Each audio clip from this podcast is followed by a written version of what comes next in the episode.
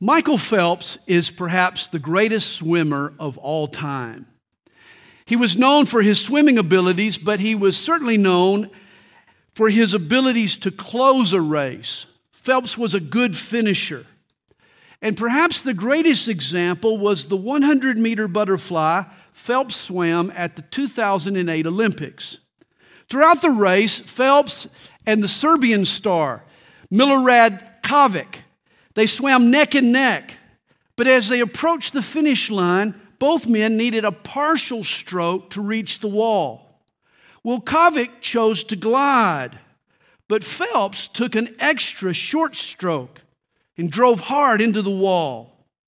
His lunge caused him to surge ahead of the Serb, beating him by 1/1,000th of a second. Michael Phelps' narrow victory was not just an example of his unparalleled skill as a swimmer, but it showed his extraordinary determination. When Michael Phelps needed it most, he was able to dig deep down inside and find something extra to finish well. And this was like our Lord Jesus. Jesus is the greatest finisher of all time. For 3.5 years, he ran his race faithfully. But in the last hours, when all the forces of hell came against him, Jesus found an extra kick. He drove hard to the end and left nothing undone. In chapter 17, verse 4 of John, Jesus prayed to the Father in heaven, "I have glorified you on the earth. I have finished the work which you have given me to do." His final words from the cross echo now across the ages. It is finished. And this should encourage you and me, for Jesus finishes what he starts, and that includes his work in our lives. Paul wrote to the Philippians, "Being confident of this very thing, that he who has begun a good work in you will complete it." What Jesus starts, he finishes. He has a perfect follow-through, and that includes what he's doing in your life, your growth, your victory in Christ. As John stated so well back in chapter 13, verse 1, Jesus loved his disciples to the end. He finished well, as we'll see tonight. Well, chapter 18 begins. When Jesus had spoken these words, he went out with his disciples over the brook Kidron, where there was a garden, which he and his disciples entered. Now let's start tonight with a geography lesson. Jerusalem is made up of 5 hills. To the north, there is Mount Scopus. To the east, the Mount of Olives. To the south, Mount Ophel. To the west, Mount Zion. And right in the center, in the middle of Jerusalem, is Mount Moriah, or what we call the Temple Mount. Now, 3 valleys are between Jerusalem's 5 mountains. West of Mount Zion is the Hinnom Valley. Between Mount Zion and Mount Ophel is the Triopean Valley, or in the days of Jesus, it was called the Valley of the Cheesemakers, probably because they made cheese there, I would imagine. And then between the Temple Mount and the Mount of Olives was the Valley of Jehoshaphat, or the Kidron Valley. Here's an overview of Jesus' movements over his last night. First, he and his disciples, they eat Passover in the upper room on top of Mount Zion. He then walked eastward, across the city, down through the lower city, across the Kidron Valley to a garden called Gethsemane, there on the slope of the Mount of Olives. They spent the night there in the garden. It was there that he was arrested, and he was led back to Mount Zion, back up the hill, back across the valley, back up the hills in Jerusalem to the top of Mount Zion, where he was tried at the house of Caiaphas, the high priest, the house of Caiaphas. He'll then be turned over to Pilate, who occupied the fortress of Antonia on the Temple Mount. So he goes back a little northeast toward the Temple Mount in the fortress of Antonia. From there, he was shuttled again back to Mount Zion and the palace of King Herod. You remember Pilate sort of passed him off to Herod. Herod, though, sends Jesus back to Pilate at the fortress again. And then finally, Jesus is tried, he's scourged, and he's forced to carry the cross northward toward Mount Scopus, where he is crucified on the top of Mount Moriah. Now understand, the whole old city of Jerusalem is less than 1 square mile. It's a very compact, a very tight-knit city. Psalm 122, verse 3 says correctly, Jerusalem is built as a city that is compact together. Jerusalem is a tight squeeze, you could say. It's a cramped city. Whenever we take our tours, we always stop on top of the Mount of Olives. And we look back westward, and I point out the path that Jesus traveled during the final hours before his crucifixion. And it's one of those moments when the light clicks on in your head. You see firsthand the topography and the geography, the proximity of the sites, and you realize how all of Jesus' movements had taken place in such a short span of time.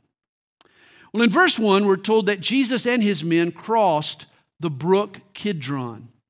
It's actually only a brook in the rainy season, in the springtime. The rest of the year, it's a dry, dusty gulch. Yet the brook in this valley is full of symbolic significance. When King David was betrayed by his son Absalom and by his friend and counselor Ahithophel, he evacuated the city by crossing the Kidron, the brook Kidron. It's interesting, both David's betrayers died dangling from a tree. You remember Absalom's hair got caught in its branches, and he was hung. Ahithophel committed suicide and hung himself. And perhaps this story, the adventures of King David, the exile of King David, perhaps this replayed in Jesus' mind. Jesus was the son of David. Perhaps this story replayed in his mind as he crossed the brook Kidron. It's interesting, Jesus was also rejected by his brothers, and he will be betrayed by his close friend. To me, it's more than ironic that Judas also ended his life hanging from a tree. The word Kidron means dark, shadowy, gloomy. The brook was polluted with runoff from the temple sacrifices. And usually its waters carried away the blood of the lambs and the goats. Imagine Jesus on this night crossing over this dark, blood-stained brook. I'm sure it reminded him that not only was he about to be betrayed, as was King David, but it also spoke to him of the sacrifice that he would make that would occur the very next morning.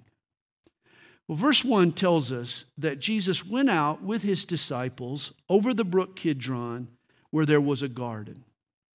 Today, and even more so in the first century AD, the Mount of Olives was adorned. It was covered with olive trees. And there is an ancient garden just above the valley that contains a grove of olive trees. The garden once had a press that squeezed the oil out of the olives. Gethsemane means oil press or place of crushing. Olive oil production in ancient Israel was a threefold process. The initial crushing yielded the purest oil, the virgin olive oil. Whenever I go to Israel, Kathy wants me to come home with some virgin olive oil from Israel. It's good. The oil is squeezed under the weight of a huge millstone. The liquid runoff was used to fuel the flame of the menorah. It was used as the holy anointing oil. It was the purest of the oils. The olive skins, though, that were left were then taken and they were made into a paste that was gathered up in a burlap bag, and it was crushed a second time. This oil, this second crushing, became a lubricant and was used for healing purposes. The leftover pulp was then crushed a third time, and this time it was used as soap for cleansing. And here's a picture of Jesus' final hours. He fulfilled the symbolism to a T. At his initial crushing, that is Gethsemane, he acts as our anointed high priest. He intercedes for us. He prays for our unity. He is the depiction of the holiest of the oils, the anointing oil, the priestly oil. At Golgotha, or Pilate's pavement, where he finally ends up, Jesus is pressed again. He was scourged. The Romans turned Jesus' back and body into a pulp. As Isaiah said, by his stripes we are healed. His suffering has become our healing. And then finally, the leftover pulp was taken to Golgotha, where Jesus was crucified for our cleansing. And for a third time, he was crushed, this time as a soap to wash away our sins, the slimiest and grimiest sins. It's interesting, earlier in the garden, aware of his future and the threefold crushing of the olive, Jesus prayed three times. Not my will, but yours be done. Verse 2 tells us, and Judas, who betrayed him, also knew the place, for Jesus often met there with his disciples. Apparently, this garden was a hangout for Jesus and his men while they were in Jerusalem. It's a favorite place for pilgrims today. Walk down the Palm Sunday road, and the Garden of Gethsemane is actually on both sides of the street. To the south, there's a church, and in the courtyard, you'll find 2,000-year-old olive trees under which Jesus may have actually prayed. North of the road is a private garden.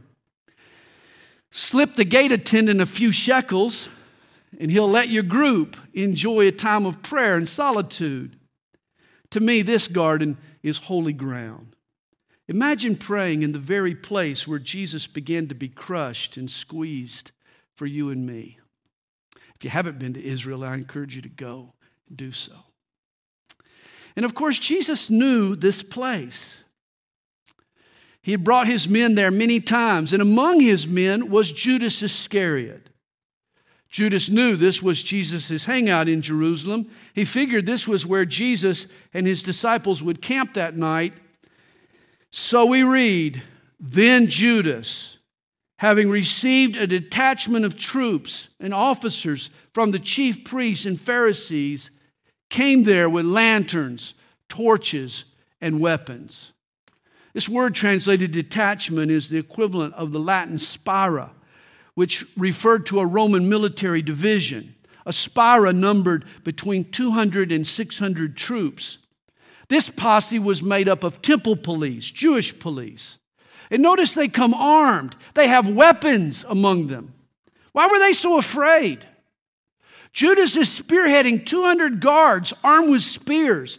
Are they fearful of a preacher and some fishermen turned disciples? Well, Jesus, therefore, knowing all things that would come upon him. And what a fascinating insight that is.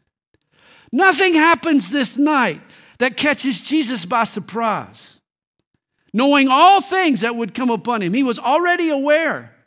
Remember, Jesus is in control of every situation he was in. He's in control of this ordeal. We're told he went forward and said to them, whom are you seeking? Now, he says this to defend his disciples. Jesus didn't want them arrested too. He knows what's going to happen to him. And he knows the issues the Jews have are with him, not with his disciples. And so here he's protecting his disciples. Well, they answered him, Jesus of Nazareth. Jesus said to them, I am he. And Judas, who betrayed him, also stood with them. Now when he had said to them, I am he, they drew back and fell to the ground. Now here's a miracle that only John mentions. The power of Jesus' presence, his personal presence, physically bowled them over. They were floored, literally. They fell to the ground. And notice the phrase that Jesus uses to address them. I am he. Remember, this was his claim to deity. In Exodus chapter 3, verse 14, Yahweh identified himself to Moses from the burning bush with the name, I am who I am. For Jesus to use this name, it was like shooting them with a stun gun. It knocked them on their backs. And let me say, the force of Jesus' presence still can have a flooring effect at times. You know, throughout the scripture, when people come in contact with God, they tend to hit the deck. And yet there's an important distinction. An unbeliever will always fall backwards, whereas a believer will always fall forward. With an unbeliever, God has to bend their stiff neck. He has to break a stubborn backbone. While a believer, when faced with God, will drop to his knees and bow his face to the ground. Don't fall for what the charismatic groups refer to as slain in the spirit. This is when the evangelist woos you into a trance-like numbing. And then he pop, slaps you on the forehead. And the suggestion is for you to tumble backwards into the arms of the catchers. People who advocate this practice use this verse as a proof text for their phenomena. But this event and their event are two entirely different experiences. Verse 7. Then he asked them again, "Whom are you seeking?" And they said, "Jesus of Nazareth." Jesus answered, "I have told you that I am he.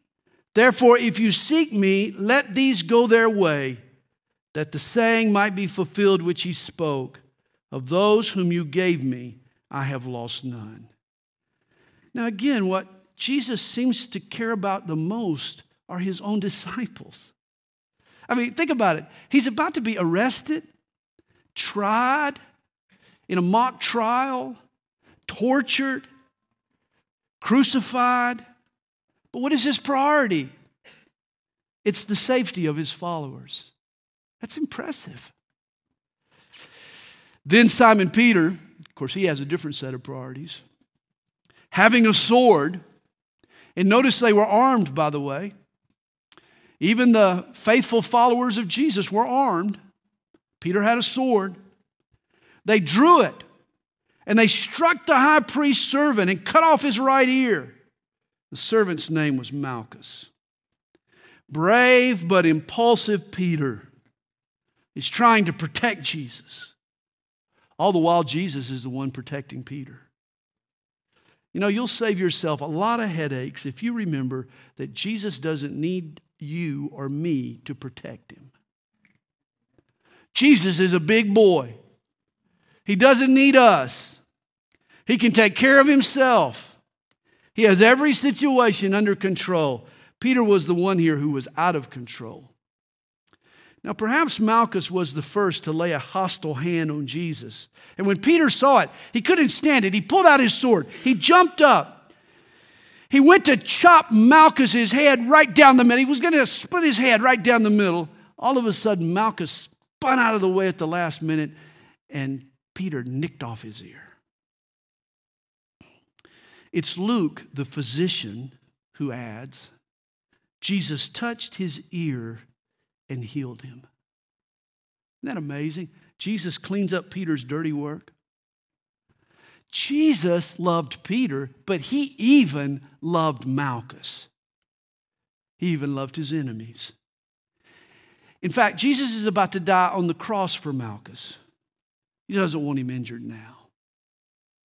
It's provocative that the last miracle of Jesus' earthly ministry was to heal a wound inflicted by one of his own disciples.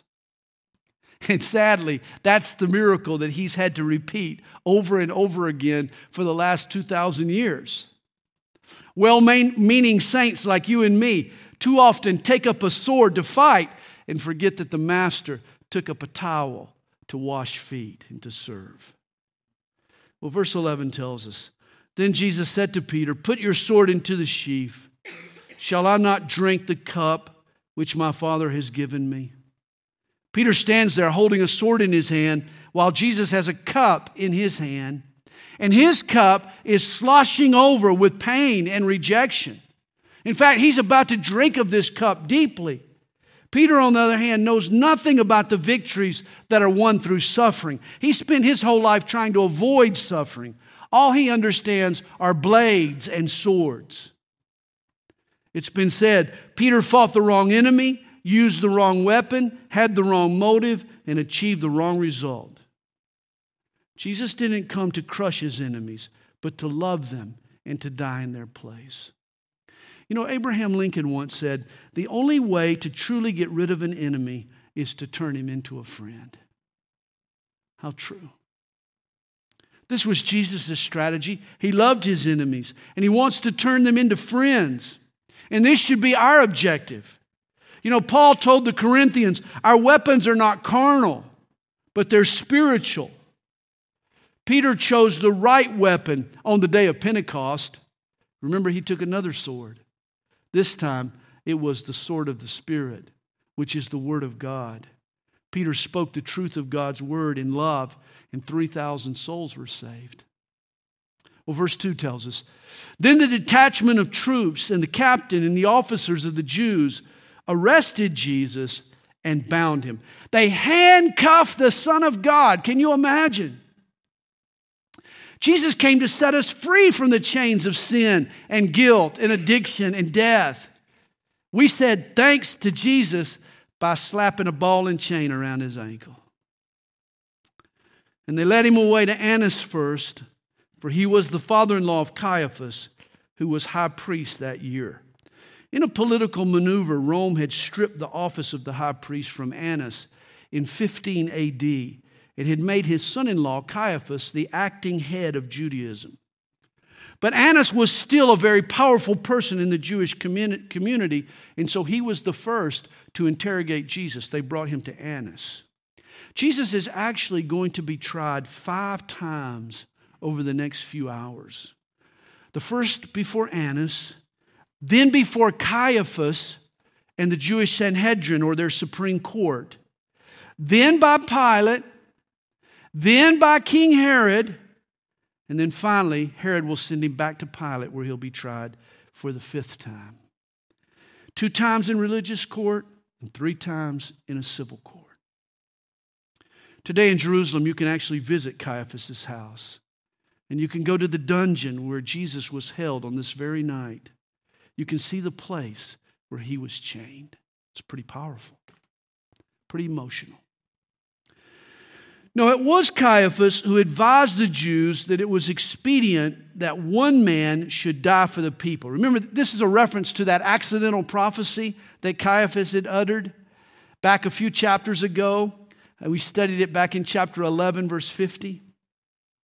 Verse 15, and Simon Peter followed Jesus, and so did another disciple. Now, this unnamed disciple was probably John, our author. John does this often. Due to his humility, he often refers to himself in the third person. But maybe not. We're not sure who this other disciple was. We're told, though, now that disciple, this unnamed disciple, was known to the high priest, and he went with Jesus into the courtyard of the high priest. If it was John, evidently John had some priestly connections. He was able to pull some strings to get he and Peter into the courtyard where they could actually witness the trial of Jesus. It turned out to be a heartbreaking experience. You know, some scholars believe this unnamed disciple was actually Nicodemus or possibly Joseph of Arimathea. They both were priests, maybe even members of the Sanhedrin, who had connections with the Jewish hierarchy. We're not actually sure who the identity of this unnamed disciple was. Well, at first, Peter stood at the door outside. Then the other disciple, who was known to the high priest, went out and spoke to her who kept the door and brought Peter in. Peter's actually led into the courtyard by this little girl. Then the servant girl who kept the door said to Peter, "You are not also one of this man's disciples, are you?" Peter said, "I am not." Uh-oh, strike one. And the servants and officers who had made a fire of coals stood there, for it was cold, and they warmed themselves. Early spring in Jerusalem, man, it can get cold. The nights can get chilly. And Peter stood with them and warmed himself. That's when the scene shifts back to the trial inside the house. The high priest then asked Jesus about his disciples and his doctrine. Jesus answered him, I spoke openly to the world. I always taught in synagogues and in the temple, where the Jews always meet. And in secret I have said nothing. Why do you ask me? Ask those who have heard me what I said to them. Indeed, they know what I said. Hey, the ministry of Jesus wasn't some clandestine operation. All he had done, all he had said, had been done openly and publicly. You know, it's been said, deceit must wear clothes, but truth loves to go naked. Hey, truth has nothing to hide. The truth Jesus taught, he had laid out before everyone. He had put it before everyone to scrutinize. On numerous occasions, the Jewish leaders had sent delegations to listen to Jesus and to ask him questions. By now, they were actually experts in what Jesus had done and in what Jesus had said. Their current questioning isn't to discern more information or even to derive a verdict. That's already been settled.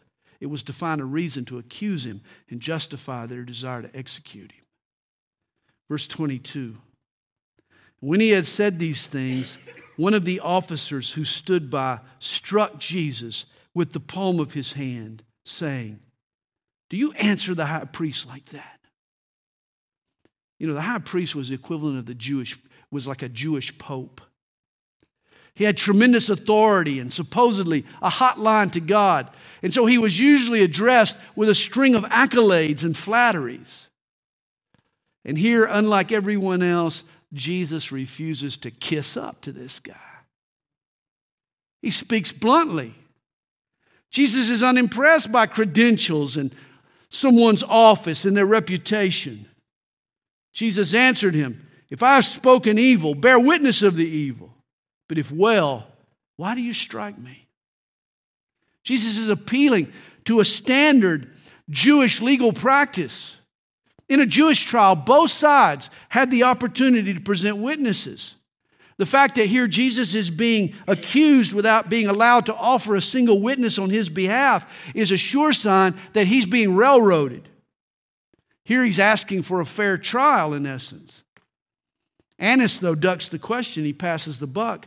Then Annas sent him bound to Caiaphas, the high priest. In verse 25, the scene shifts again from the trial inside the house back to the courtyard and to Peter. Now Simon Peter stood and warmed himself. Therefore they said to him, "You're not also one of his disciples, are you?" He denied it and said, "I am not."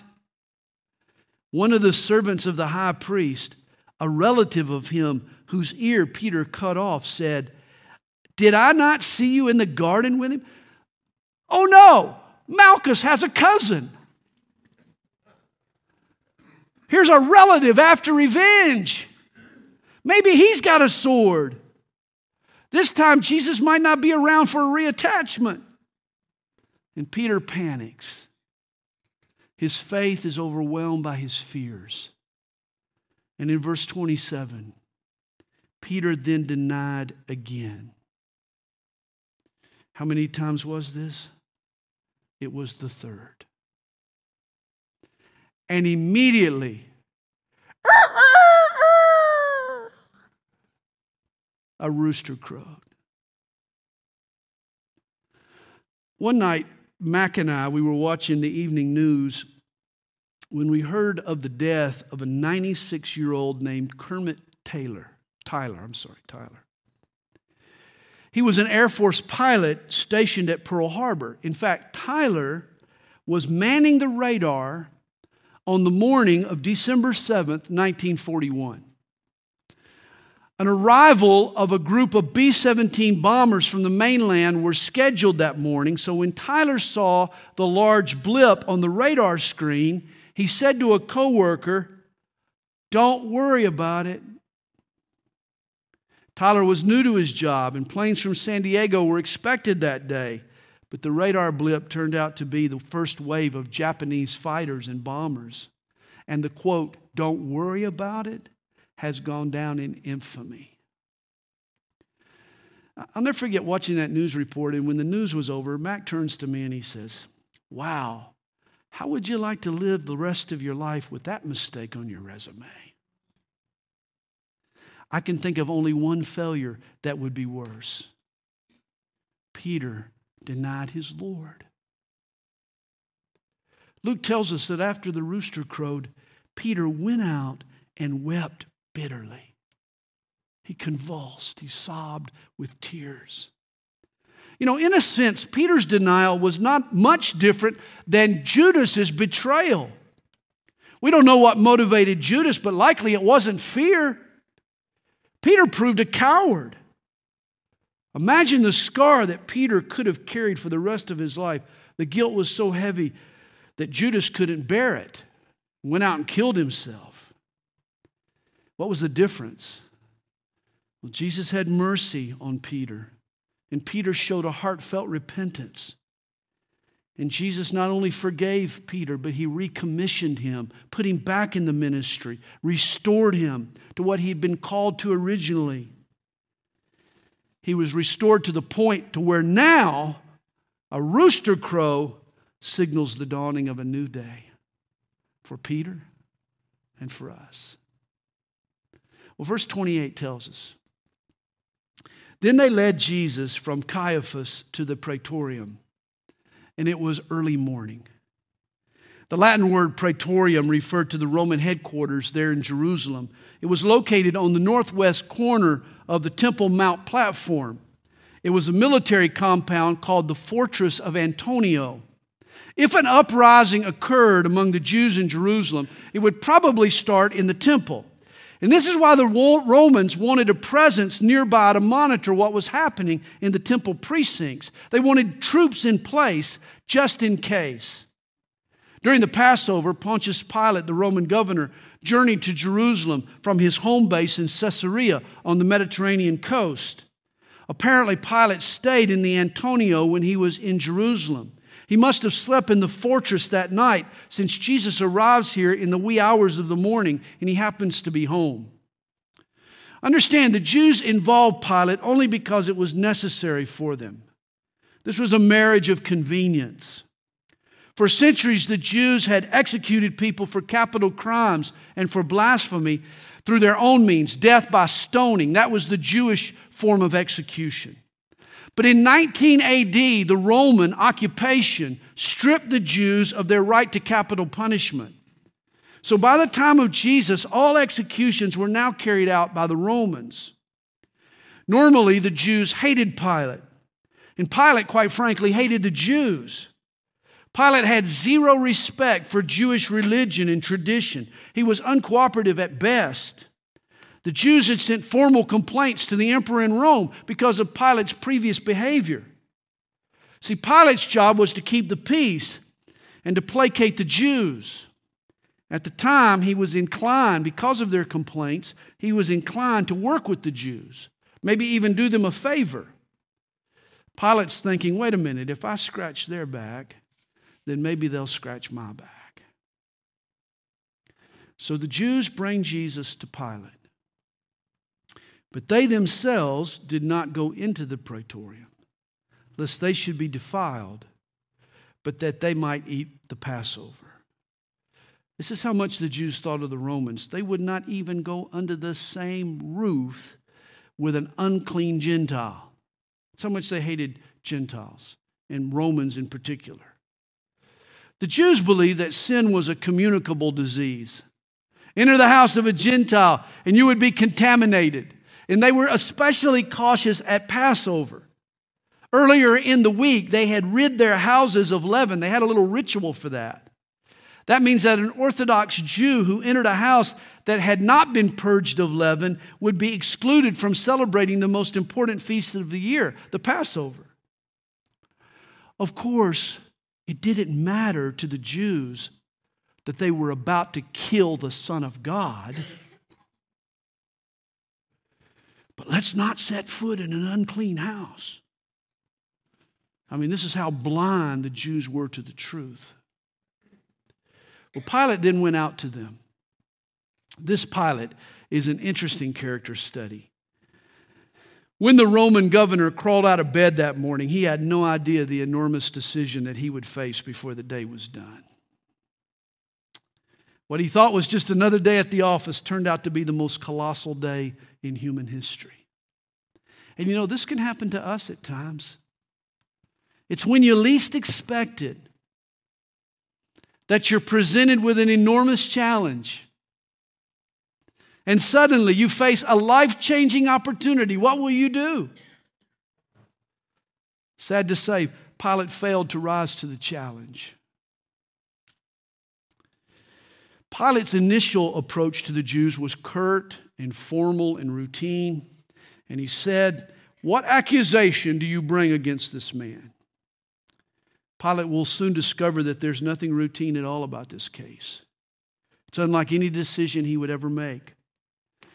Pontius Pilate encounter with Jesus, that Passover, ended up shaping his life for both now and for all eternity.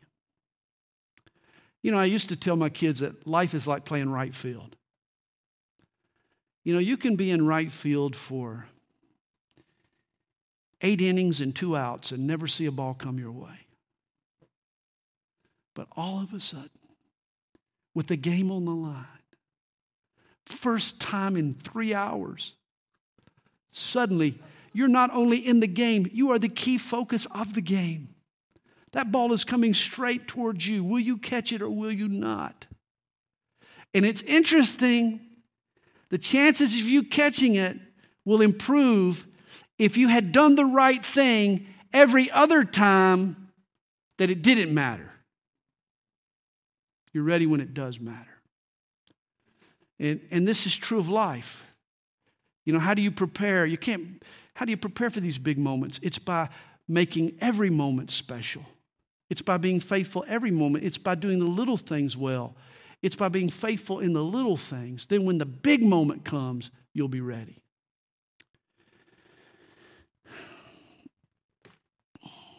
Well, when the Jews respond, they don't really have an accusation. Pilate asked them, "What accusation do you bring against this man?" They answered and said to him, "If he were not an evildoer, we would not have delivered him up to you." It's kind of a sassy attitude. They try to intimidate the governor. They're basically saying, "You should take us at our word. We wouldn't be insisting on his death if he wasn't an evildoer." Then Pilate said to them, "You take him and judge him according to your law." And this was Pilate's first attempt to pass the buck. He had no idea, though, that they were interested in a death sentence.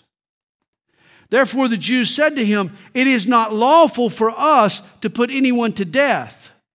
Obviously, that's what they were after. But God had purposes in mind as well, that the saying of Jesus might be fulfilled, which he spoke, signifying by what death he would die. In reality, Messiah's death by Roman crucifixion was a fulfillment of the Scripture. You remember, Jesus had said earlier, here in John, he had said, "If I am lifted up," he was speaking of the cross. Jesus had predicted his crucifixion in advance. Despite the Jewish tradition of stoning, the Old Testament was consistent with its prediction that Messiah would hang from a tree. Psalm 22, you should go back and read it tonight. Psalm 22 describes Jesus' crucifixion 1,000 years before the Persians even invented such a thing as crucifixion. It's amazing the faithfulness of God's word. Throughout this trial, the Jews and Pilate, they're thinking they're calling the shots. In reality, they're all just pawns in God's plan. Well, verse 33.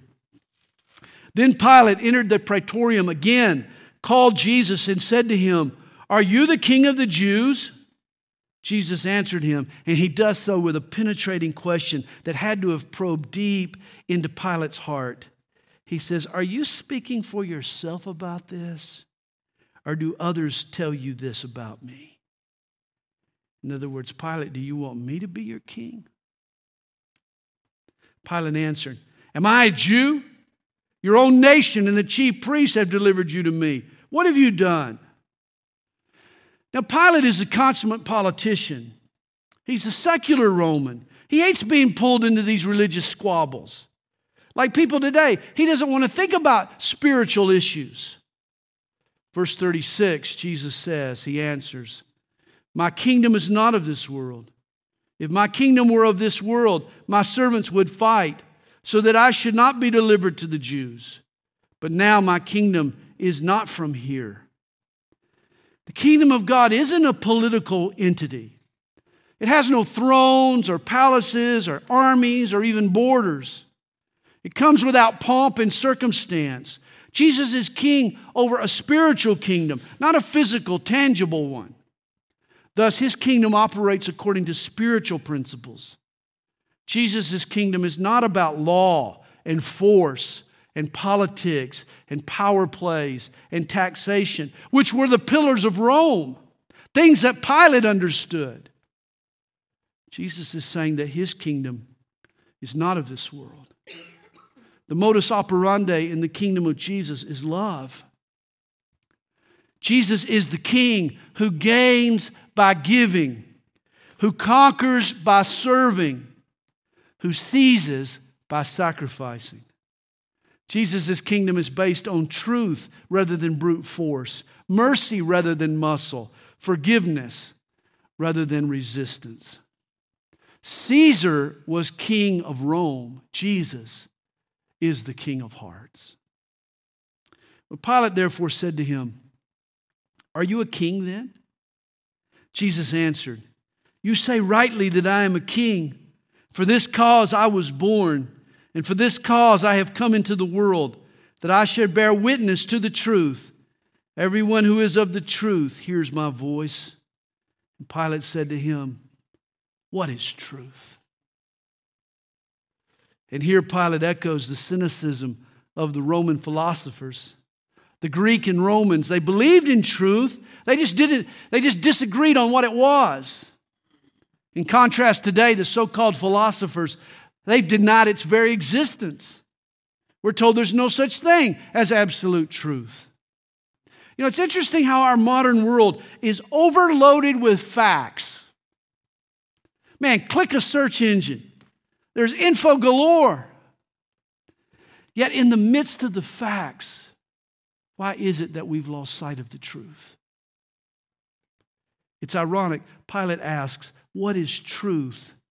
to the only person who could ever really solve the riddle, and yet Pilate doesn't even give Jesus an opportunity to respond.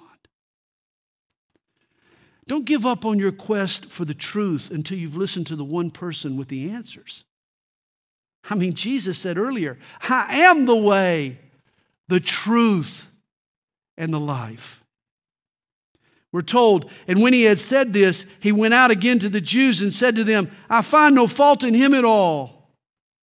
Pilate literally jerks away from Jesus because he's afraid to let Jesus answer his question. Francis Bacon commented on it this way. He wrote, "What is truth?" said jesting Pilate, and would not stay for an answer. Pilate seemed afraid of the truth. Another author puts it this way: "The truth that makes men free is for the most part the truth which men prefer not to hear." Place Pilate under a magnifying glass and his thinking gets clearer to us. Pilate knew that Jesus was innocent, but for fear of the Jews, he refused to release him. See, with the truth that he did know, he lacked the courage to obey. And this is the secularist, this is the humanist's problem today. It's not that truth doesn't exist. It does. It most certainly does. But living the truth requires more courage than denying the truth. People would rather deny it than actually live it. In verse 39, Pilate remembers an old Jewish tradition. He says, "But you have a custom that I should release someone to you at the Passover." Pilate was bothered by what he sensed in Jesus. Matthew gives us some additional information on this. You remember Mrs. Pilate had been warned in a dream not to condemn Jesus. Pilate might not have fully understood Jesus' identity, but he saw enough in him to know that Jesus was no ordinary man. The governor had questioned the truth. Yet while he was with Jesus, he felt closer to the truth than he ever had before. Pilate knows that Jesus is not deserving of death, so he starts looking for a loophole, for a custom. And there was an old arrangement that allowed for the Romans to appease the Jews at Passover by releasing to them a prisoner of their own choice. Now, Pilate still doesn't realize the political ploy being played on him here. He expects the Jews will ask for Jesus' release, especially when given an ugly alternative. I mean, this other option that he offers is a bandit. I mean, one of the baddest of bad guys. We're talking a terrorist type. His name was Barabbas. And so Pilate asked the crowd, "Do you therefore want me to release to you the king of the Jews?" And of course, he's expecting them to say yes. He's shocked by their answer. Then they all cried again, saying, "Not this man, but Barabbas." And the last line proves that hatred is illogical. Now, Barabbas was a robber. All Jesus did was help and heal and love and deliver and stand for what's right. But Barabbas broke the rules at the expense of innocent people. He was an indiscriminate thief and bandit. Who in their right mind would unleash a Barabbas on society? Pilate figured that even the Jews would enjoy the fact that Barabbas was off the streets. And yet the screaming crowd was not in their right mind. Hatred and jealousy were in control. Pilate underestimated their madness. This is where chapter 18 closes. In essence, a mob boss gets a walk, while the healer and Savior is led to be scourged and crucified. In one sense, it was a travesty of justice. In another sense, justice was finally being served. For your sin and my sin is about to be judged. It's about to get the penalty that it deserves.